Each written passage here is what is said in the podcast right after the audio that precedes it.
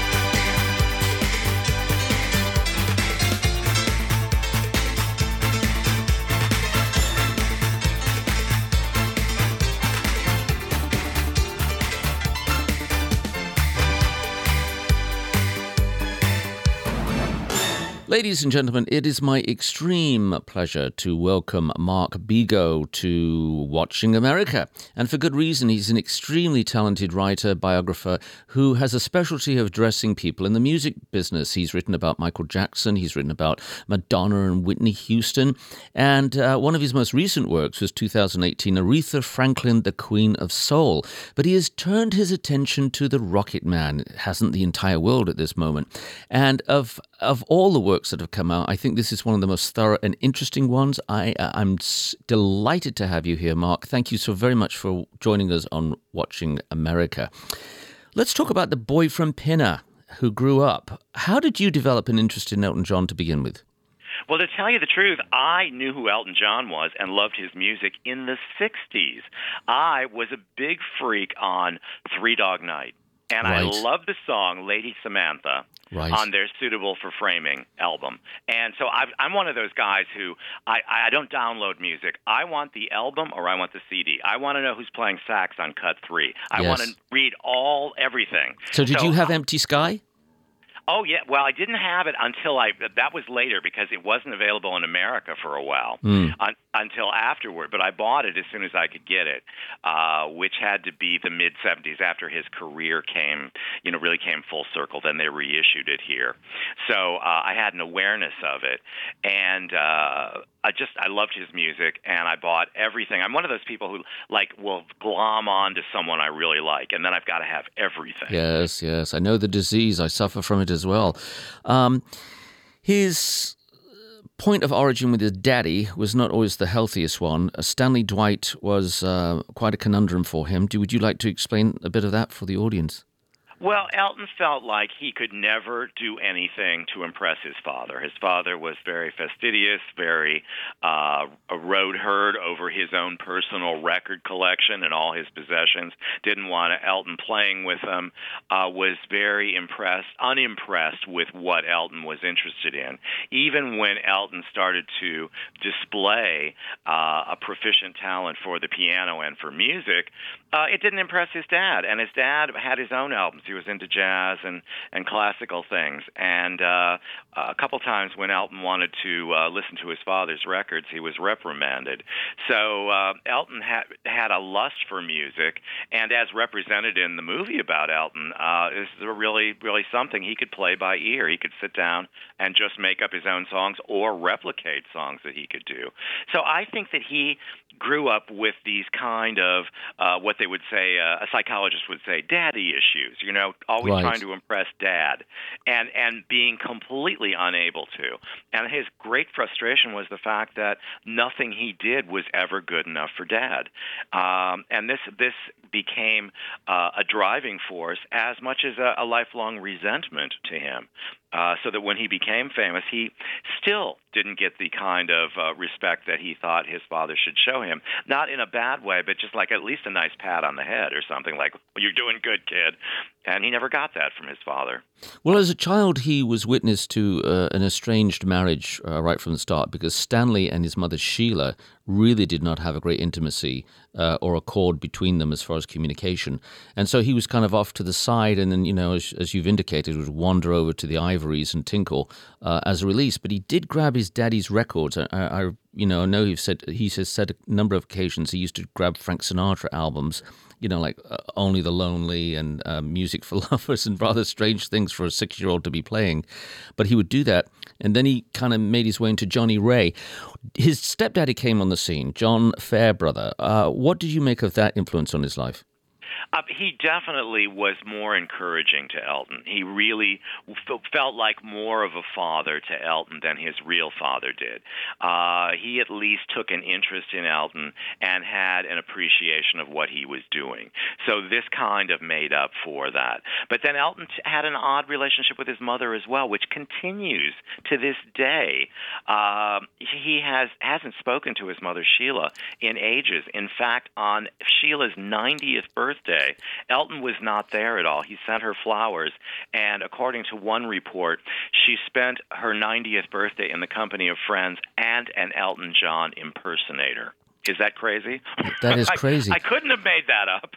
Well, you know, I, I'm jumping ahead here by decades. Um, by the time nineteen seventy-five rolls around and he's at Dodger Stadium, she is in the audience there. Uh, and she's crying, and everyone thought that she was crying because she was so emotionally moved to see her son on the stage and in the height of his glory. But in actual fact, she revealed later in interviews that she was crying because her son's life was a wreck. I mean, he was doing extensive amounts of cocaine, was out of control. So it's, as you say, a, a very tenuous, uh, extremely difficult relationship that the two of them bore with each other, you know, favor, disfavor, and what have you. Uh, we're jumping around here a little bit, but I want to ask you about Elton's rather capricious nature. Uh, one minute he can be extremely loyal and moved. I mean, we can just think of, you know, the way he has spoken about uh, Ryan White's family. Uh, for those who may not remember, Ryan White uh, was a hemophiliac who contracted H I V um, in Indiana and died in nineteen ninety.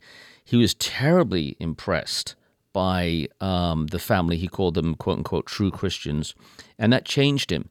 So he can be extremely generous, loving, and then the next moment he can freeze people out, as evidently he did do with his mother on a number of occasions. Exactly, exactly. Uh, uh, the one wrong word, and to, to paraphrase Elton, the bitch is back. Exactly. Uh, I've got mental images of the Caribou album in my mind. So. Yes, precisely. Uh, wh- what do you make of the feuds he's had with people like Madonna and, and various others uh, within the industry? Now, he's evidently patched it up. That's the latest we've heard, but he said some rather unkind things. Oh, he can be getting a real snit. I mean, he has a history for doing that.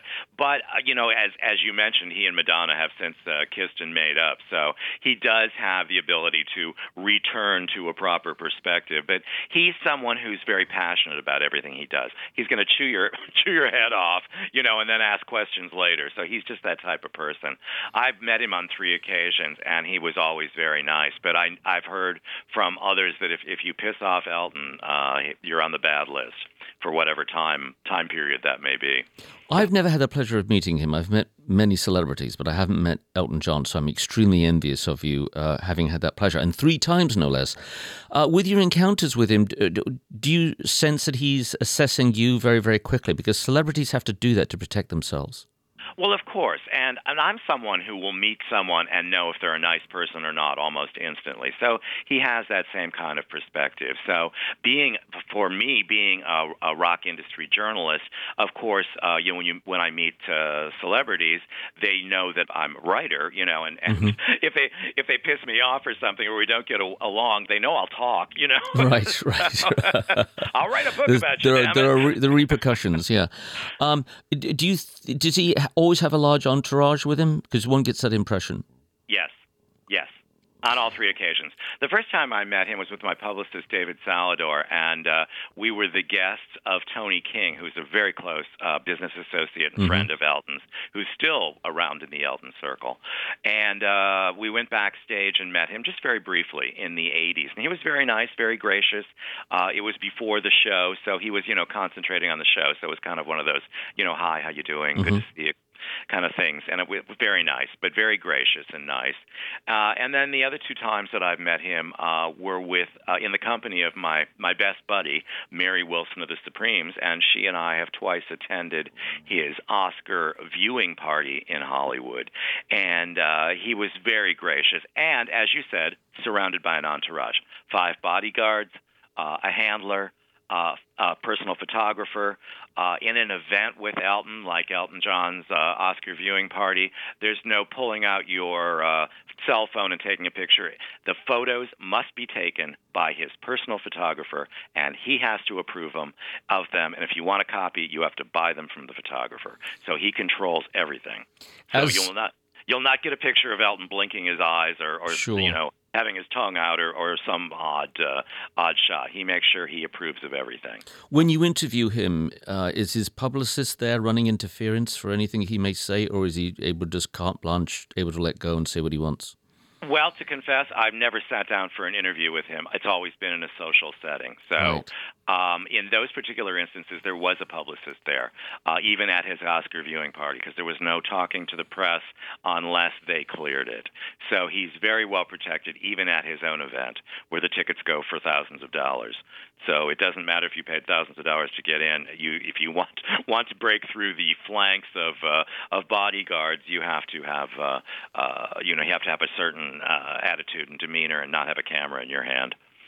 Well, going back to the chronology, at the age of fifteen, he has a band called Bluesology, and uh, he's uh, prior to that was working in pubs, uh, very much with the aid of John Fairbrother, uh, taking a hat around to help Elton get the money to buy his first electronic keyboard.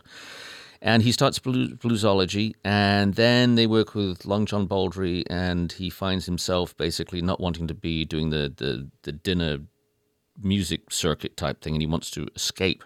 Goes to work for Dick James, uh, part of the British Tin Pan Alley publishing and what have you. Does a series of demos and runs into, of course, Bernie Taupin. Um, some have alleged, and even Elton has uh, alluded to this, that he actually fell in love with Bernie Taupin, Taupin even though it wasn't, you know, um, brought to fruition physically. Um, what do you make of that relationship?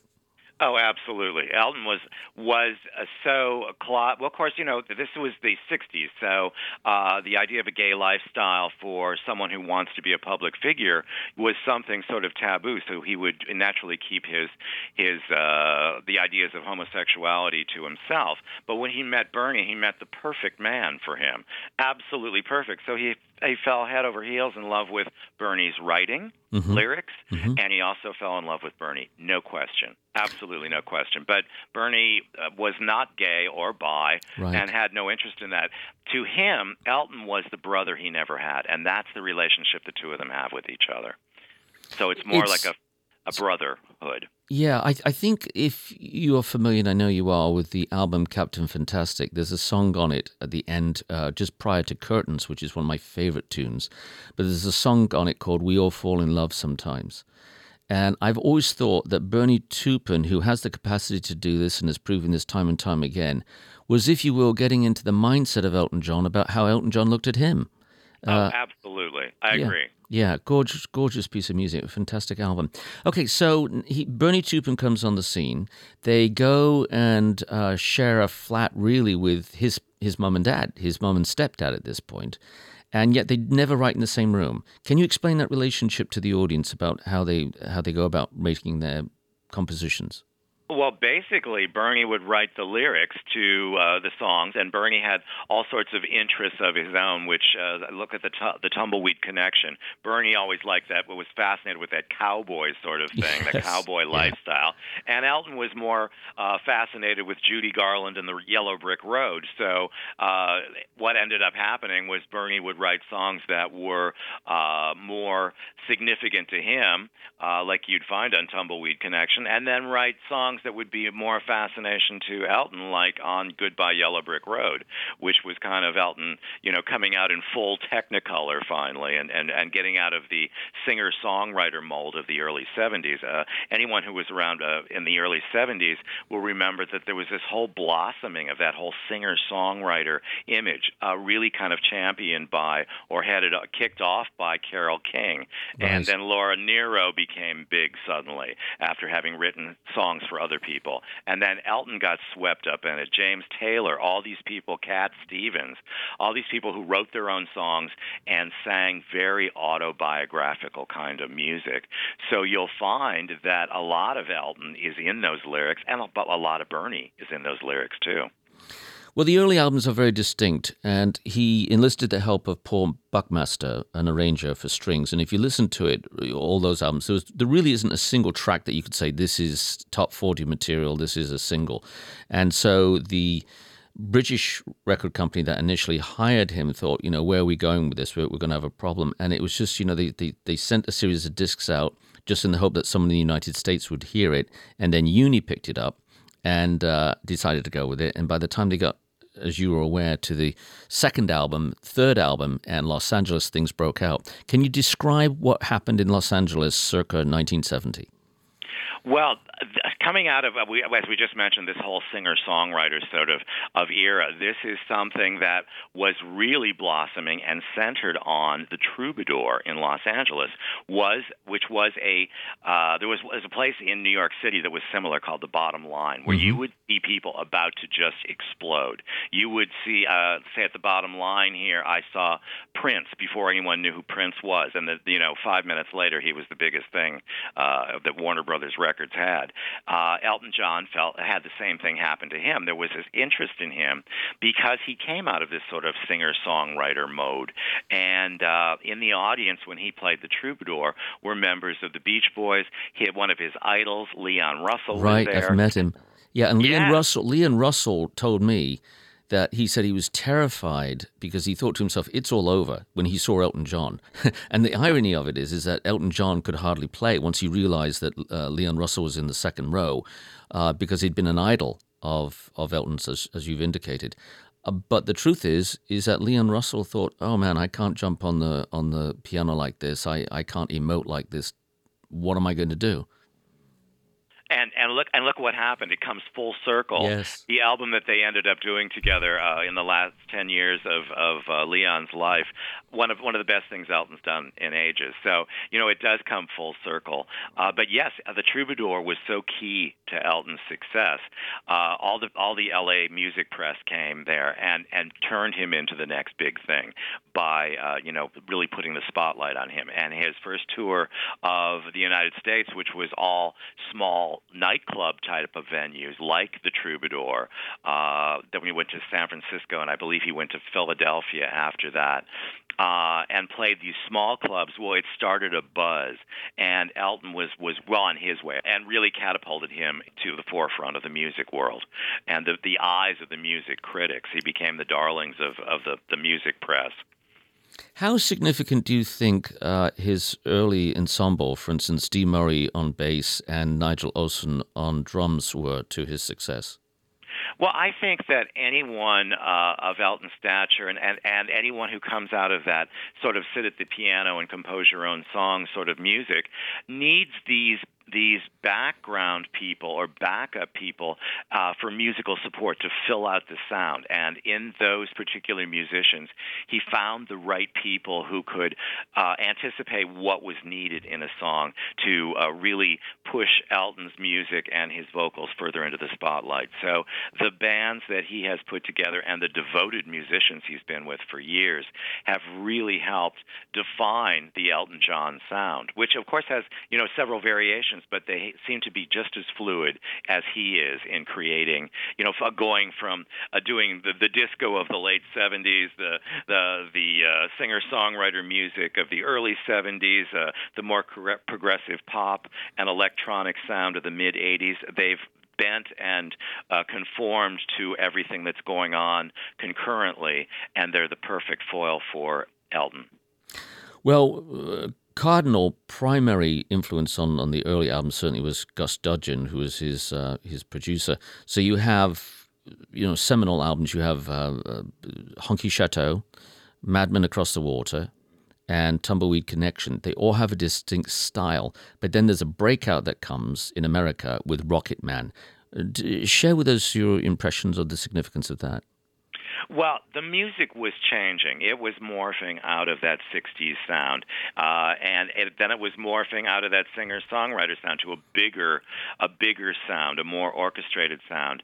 And I think Goodbye Yellow Brick Road, especially, well, Don't Shoot Me, uh, I'm Only the Piano Player as well, was a breakout album, and then he took it even further uh, with Goodbye Yellow Brick Road. And it was something, it was like a blossoming of to, to like a full sound, like a really great sound that would fill arenas like Madison Square Garden or Wembley Stadium. Uh, it was something that, uh, you know, was really quite a spectacle. Uh, and that's not even taking the visual. I mean, the, the sound was so grandiose that uh, it defined what the mid-seventies was all about and, you know, blossomed into or melded into the whole disco era as well, uh, where everything had a, a huge beat and, you know, a lot of a lot of instruments and a lot of elements going on. So it took Elton at the core, singing at his piano, and filled out the sound in a in a, a really fully realized way.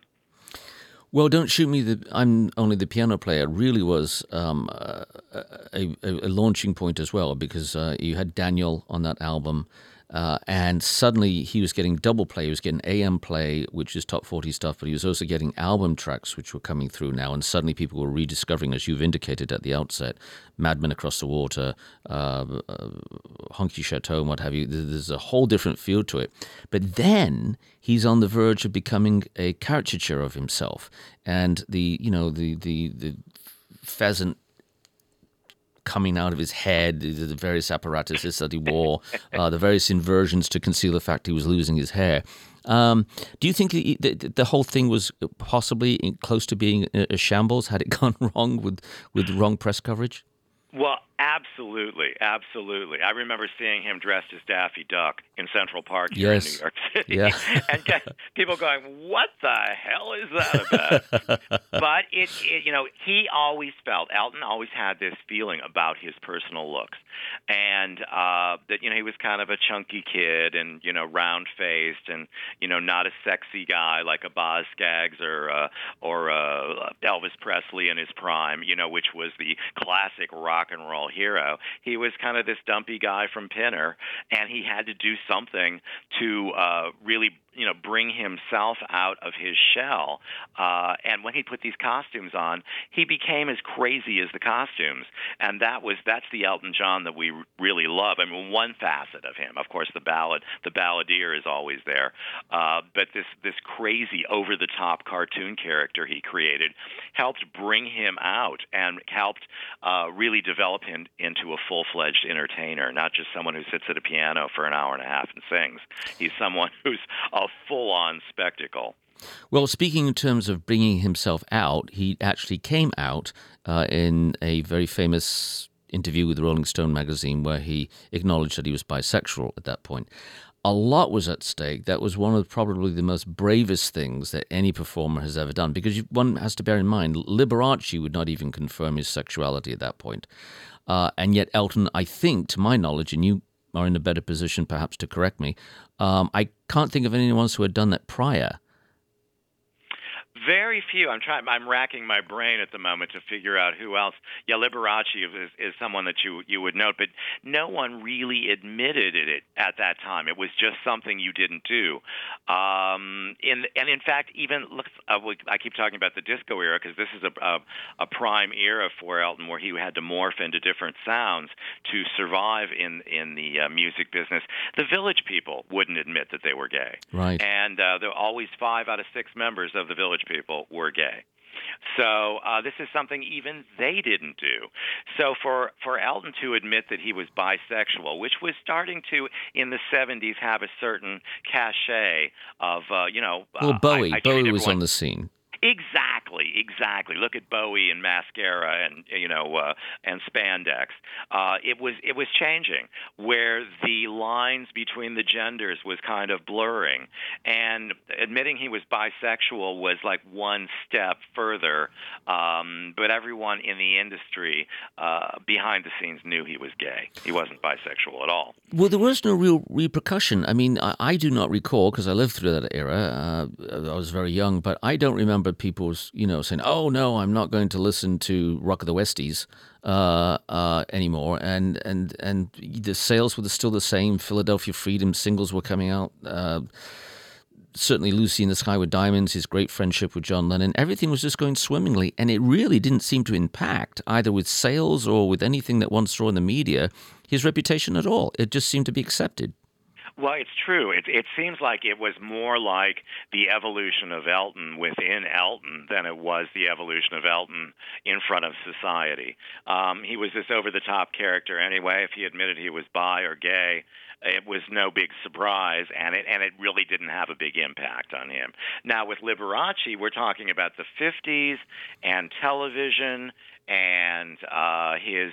His uh, main fan base was uh, unmarried women who, yeah. lo- or, or married women who, yeah. who fell in love with this flamboyant character. So he didn't want to shatter shatter anyone's dreams. Let's let's talk about Barry Manilow as well. There's another person. He started out in the bathhouses with uh, exactly yeah, with Bette Midler. Exactly.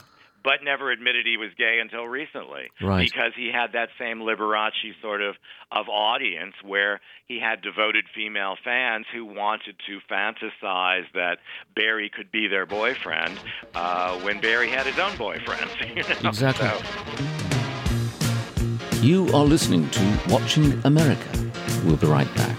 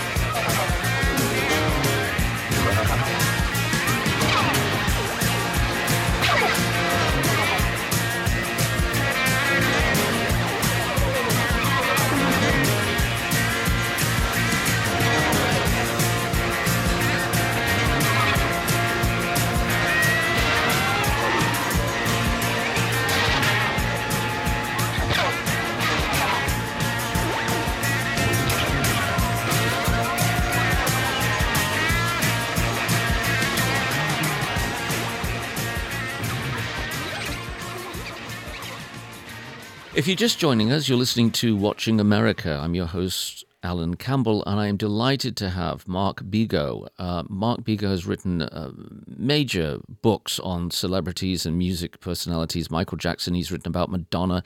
His latest work, well, next to latest work, uh, was a book he wrote on Aretha Franklin called The Queen of Soul. We're now talking about his work on Elton John, Rocket Man, The Story of Elton John. Uh, there's uh, a publication which is awaiting to be released, and then he'll be back again, I know, because I love talking to this man about uh, uh, another artist, but well, a group of artists, but I won't go into that yet. I'll let you anticipate. But we're talking about Elton John. Now, you've alluded, and we're going to go there now, to, the to, to I would say, uh, phase three, perhaps, of Elton John. So phase one would be the, with the first one, Elton John album, and then the, the one he recorded in New York City with, uh, with, the, with the trio. And then we go to... Uh, as we've said, we go to Don't Shoot Me, I'm Only the Piano Player. And then phase three would be getting the beginning of this transition into the disco era, uh, which came with the album Blue Moves, even though there was really wasn't a hit from it, except for um, Sorry Seems to Be the Hardest Word. If you listen to the Blue Moves album, which was the was the second double album he did after after um, Goodbye Yellow Brick Road, there's a lot of disco stuff on that. Absolutely. How did he survive?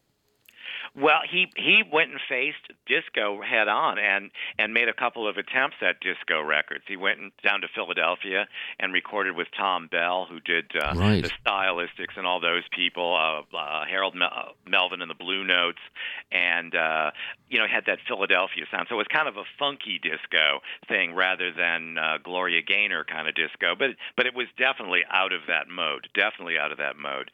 Um, but as you mentioned, Blue Moves, I've been listening to that album again. Recently, and there are some great gems yes. on that. Yes. Some great gems. Uh, uh, Bite Your Lip, Get Up and Dance. Right. Total disco. Move that muscle, Total. Shake that fat.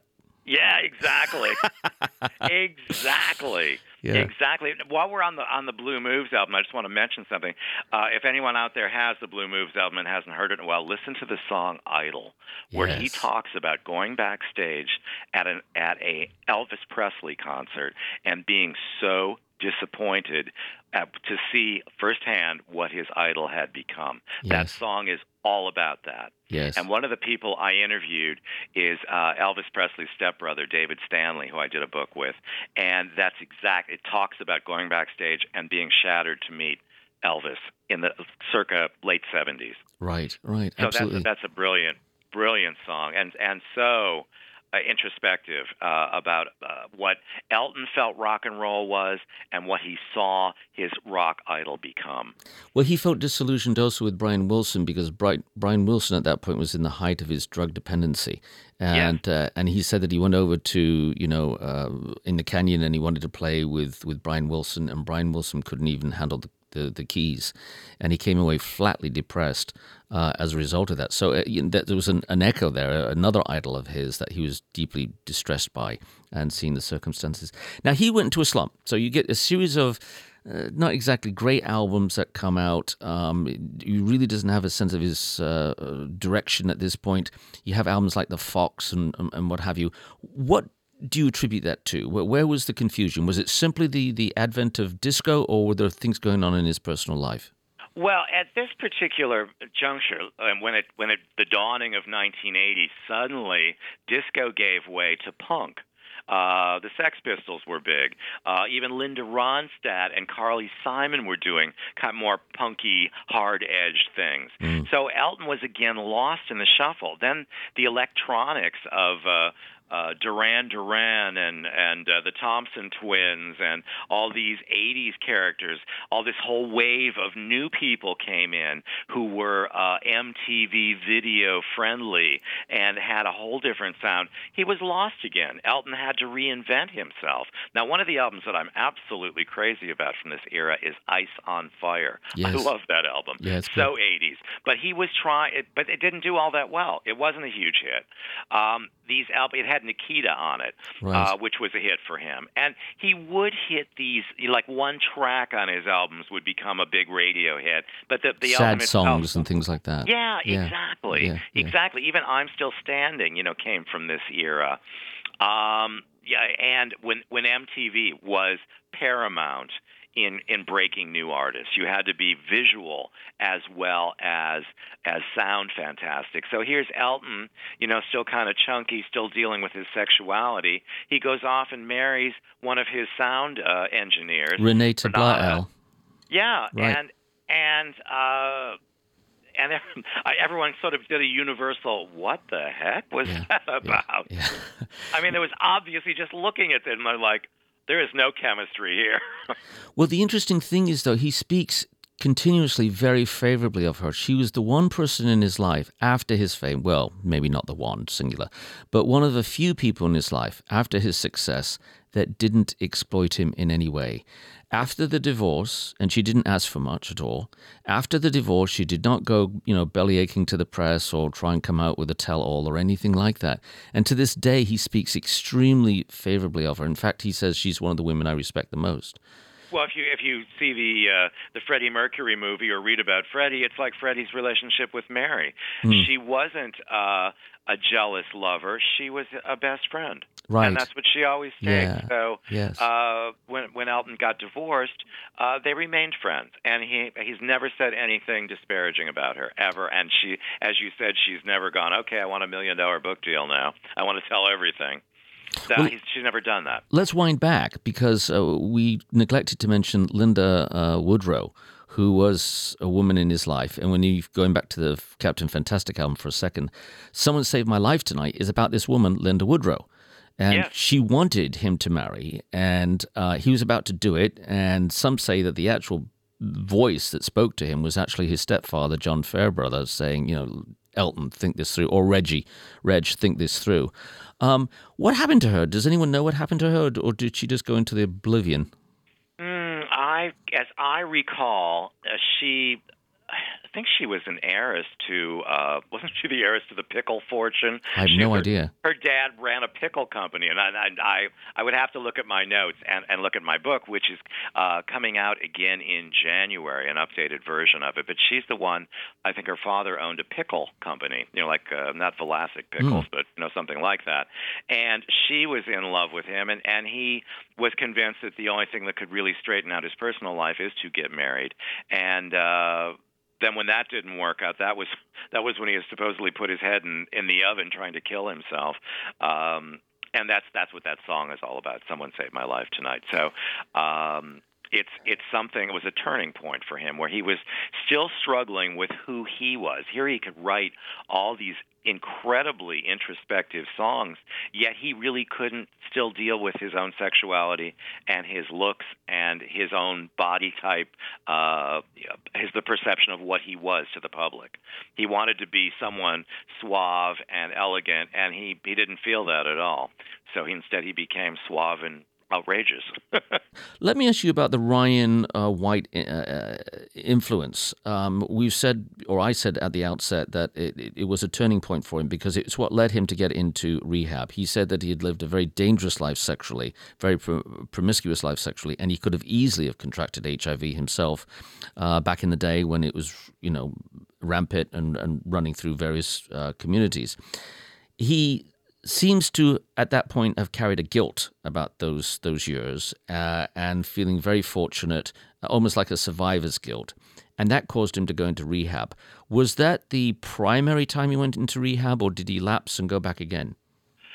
That was, to my knowledge, that was one of the things that really became the...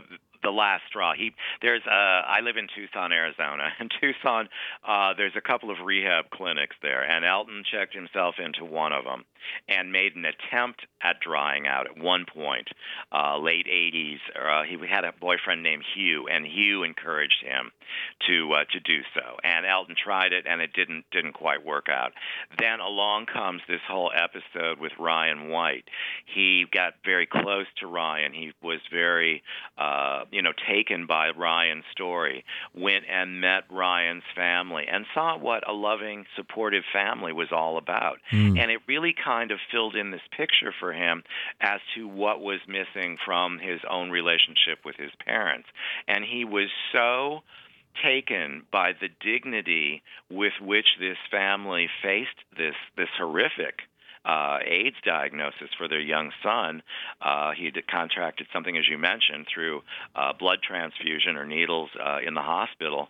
And uh, it became this pivot point for Elton, where Elton saw what uh, a normal lifestyle was, and um, drug-free, and he he got a good look in the mirror at what he was doing with his life, and it helped turn him around. It really was an influential moment, and I know that he even salutes the memory of Ryan White in his current uh, uh, farewell concert tour that he's working on, that he's on at the moment. So this became something very, very key to him. He decided that it was time to turn his life around, and that the only person, as all addicted people will know, they have to want to recover themselves. No one can do it for them or convince them to do it.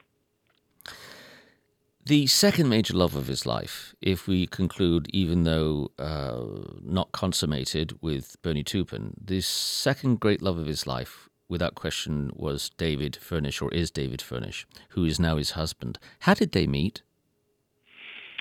As I recall, they it had something to do with industry. I um I haven't got the details in front of me, but I remember there was, I think, a video shoot of some sort had had. Uh, I had a key role in it. They they met in in some uh, occupational capacity and, and hit it off immediately. I can't remember whether it was David working on a video of Elton's or they met each other at a shoot, uh, but it had something to do with that. But they immediately, immediately hit it off. And David is one of the sweetest guys. I had a nice conversation with him uh, in February of this year at uh, Elton's viewing party. Very nice guy, very bright, very into marketing, and uh, very, very pro-Elton in every way. He wants to show his husband off in the very best light at all times. And he's been the most supportive uh, champion of Elton's in his entire life. So this marriage is something that really is sound, and, and they're really very strongly a couple. And it's, it's so wonderful that Elton is so happy at this point to have David in his life. nineteen ninety-seven was a terrible year for Elton. He lost two very significant people to him, one of which was Lady Diana Spencer, or Princess Diana, and the other one was Versace. Uh, and David was by his side, helping him through this. What's your take on what he actually took away from these great losses? Well, he saw how short life is. I mean, to ha- both both of these people, Princess Diana and Versace, gone in an instant, senselessly gone. Diana in an accident, and Versace, of course, murdered. So it's just something completely unpredictable. It wasn't like they contracted some disease or something, and you had you know months to uh, process this. So it really showed him how Uh, tentative everyone's life is, and his own. So it, it became uh, another driving point that he wanted to do even more. This has uh, spurned him even further into wanting to uh, write bro- the music for Broadway shows, uh, to get involved in movies, uh, to get involved in this autobiography that we see on the screen uh, in Rocket Man. And it, it, it became, instead of it making him want to recede from the public, public eye, it drove him even further to go further into the spotlight. What do you think is the greatest misconception about Elton John? Or more specifically, Sir Elton Hercules John? Well, I think the the perception that, that people have that maybe isn't untrue is that he's just this pop singer. He is much more than just a pop singer who has had a lot of, of luck on the uh, the record charts. He's someone who actively gets involved with what he believes in. Uh, him championing and continuing to raise money for AIDS charities through his own uh, charitable organization, his uh, unflagging work and support of friends who have illnesses or problems. Uh, case in point, uh, Leon Russell, whose career had kind of fallen apart. Yes. Elton put him back on the record charts, put him back in the spotlight, and was really convinced that that was the thing to do. And it was it was brilliant on so many levels. And, and it, he it, had done that too, if I may interject. He had also done that earlier on, back in the seventies, with Neil Sedaka. I mean, Neil Sedaka could could, except out of Britain, couldn't draw fifty people. Uh, and then he said, look, I'm going to pick you up. I'm going to put you on my record label, Rocket Records. And, you know, there was a series of hits that came out in the mid-seventies for Neil Sedaka, because Elton had done precisely the same thing. He'd looked at somebody who was down, disappeared, and brought them back. Exactly, exactly. It kind of makes us want to uh, want to wonder what could have happened had he been able to turn around Elvis Presley. I mean, someone like Elton. Uh, wow, what person. a thought. Isn't that an amazing thought? It just oh, popped yeah. into my head, actually. Yeah, that's a great thought. I mean, this is a novel, man. You just hit on something there. I think there's a book in this. Yeah, there is. You better write it. Gosh, with, with all your other umpteen books you've written. My goodness, that's a great concept. Wow, what if... Can you imagine if that had happened, if he was able to do with with uh, Elvis what he did with Sedaka? Well, you know, yeah. Barbra Streisand with A Star Is Born, before they got Chris Christopherson, she originally went to see, because uh, Peter Brown, I think, uh, was uh, her um, boyfriend at the time. He was a former hairdresser, you may remember, from the seventies. And uh, Barbra Streisand wanted to have Elvis Presley in the film. She went and saw him in Vegas. Uh, this is circa, you know, nineteen seventy-five or something like that. She went to see him in Vegas and uh, basically beseeched him and said, would you please consider making this film? And, of course, you know, the Memphis Mafia there, no, oh, I don't make those kind of movies. Uh, I don't think so. You know? and yeah, exactly. But but but if, if he could have done it, Elton, my goodness, what a concept. That's great. Marvelous. Oh, you, you got to write that novel.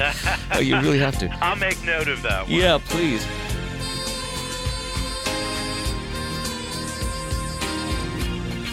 This is Watching America with host Doctor Alan Campbell.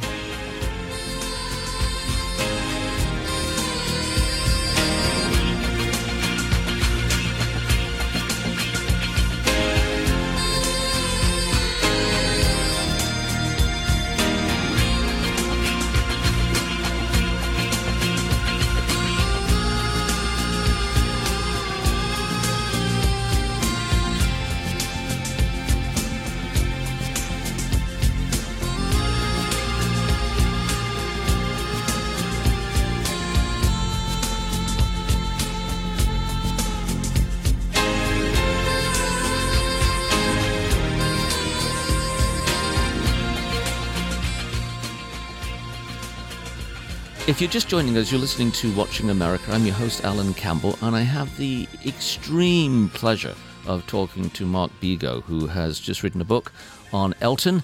Uh, he's written many previous books on various major celebrities in the rock and roll world, and he has more yet to come out. But we're talking about Elton John at the moment. He has various homes all over the world. Now, it's estimated that his estate, and this is going to make everyone gulp, is worth about four hundred fifty million dollars. All right? Yeah.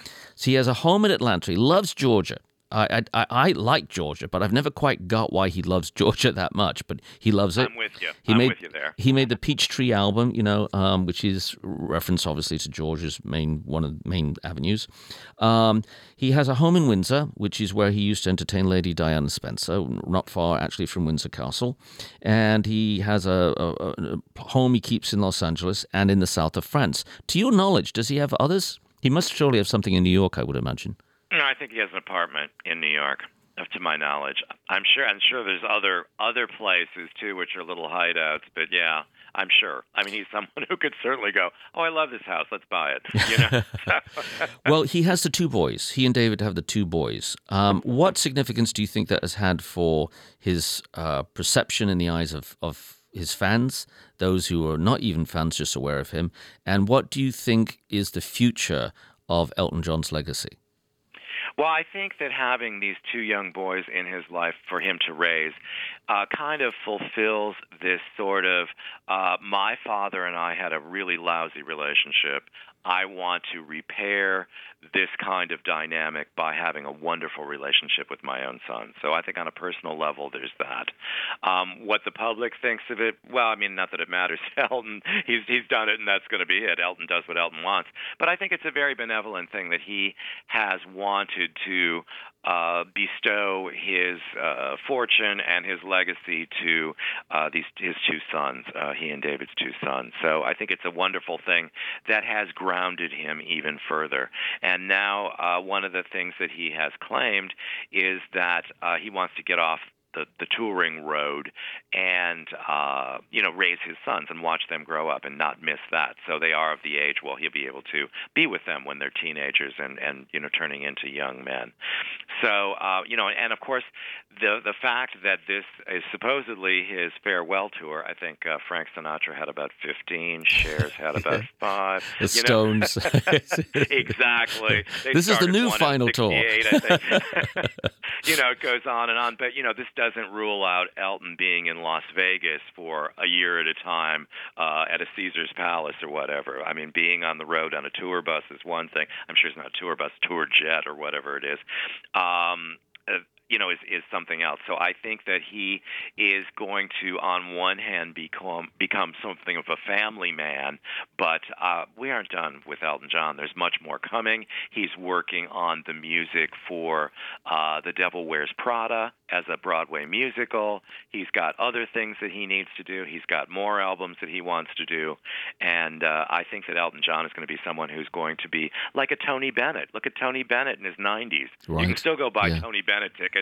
He opens his mouth, it's Tony Bennett. I've you know? seen him three times. I love the man. Um, Amazing. Yeah, uh, I just want to ask you in regards to uh, to Elton, his writing companionship with Bernie Taupin we've spoken about, but he's also written with Tim Rice and with, with other persons uh, and seems rather secure in doing that. Uh, when it comes to the Broadway stuff, of course, it doesn't seem that uh, Bernie Taupin has the facility, with no disrespect, to write that kind of very tight lyrical style which was required for Broadway productions. Um, do you think that there is a special relationship with Bernie that will always continue and no one in any way can be a threat to it? Oh, absolutely. I mean, as as uh, we've stated a couple of times, they re- their relationship really is a pair of brothers. Uh, Bernie is the brother that Elton never had, and and uh, vice versa. So I think that that relationship will, will completely endure. Um, I mean, Elton certainly has the capacity to write with other people. As you mentioned, for Broadway shows, it's a different kind of writing, a different kind of dynamic to it, and Bernie is more the introspective uh, writer. So uh, I think they will all always continue to, to work together, but if, if there became a rift or something, or Bernie said, I'm done with this, Elton could certainly go on and work with other lyricists. But I think their relationship is one that uh, is really the most endearing, loving relationship that Elton has had. It dates back to the late sixties, early seventies, and uh, it's it's one that will endure. I think so. Well, I would be remiss before we go if I didn't ask you what your favorite Elton John album was and why. Uh, Goodbye Yellow Brick Road has a lot of, of memories for me, and it'll be, always be special. If I had to, uh, as they used to say uh, uh, at Tower Records, oh, I love Tower Records. Yeah, I wish it was back. Yeah, no, I just, I just, I can, I can see the yellow, orange, and red oh marquee my in my God, mind. I yeah, I know. Tower Records. Yeah, um, yeah, yeah. But they always had like people's Desert Island Discs. So if I had to pick one album to be stuck on a desert island with that was an Elton album, it would be Goodbye Yellow Brick Road. Road. Good. Did you know that Desert Island Discs, that term originally comes from uh, a British uh, B B C radio program where they have various persons come in? They've been doing it for, it's, I think it's one of the longest running programs on British radio since the nineteen fifties. And they've had wow, people come geez. in. Yeah, that's that's the origin of, of, of the term there. Ah, you learn something new every day. You that's do. Fantastic. Listen, I have learned what a delight you are to have as a guest, and I'm asking you to please come back when you have your new book, which we won't even go into at this point, but there's a new book coming in September, folks, and you don't want to miss it. So thank you so very, very much. You've been an utter delight. We've been speaking with Mark Bego, who has a new book about Elton John, Rocket Man, The Story of Elton John. It's a good read and fun to have. Thank you so very much, Mark. Thank you. It's been my pleasure. Take care and God bless. Thank you so much. Bye-bye.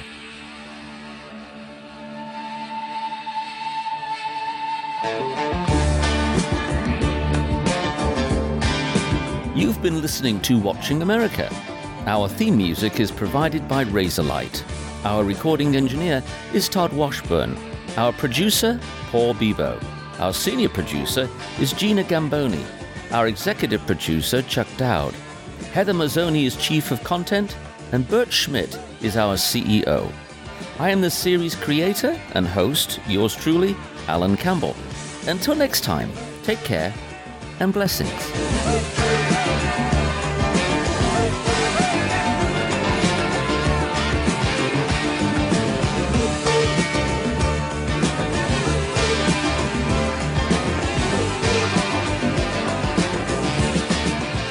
Watching America is a production of W H R V Public Media in Norfolk, Virginia.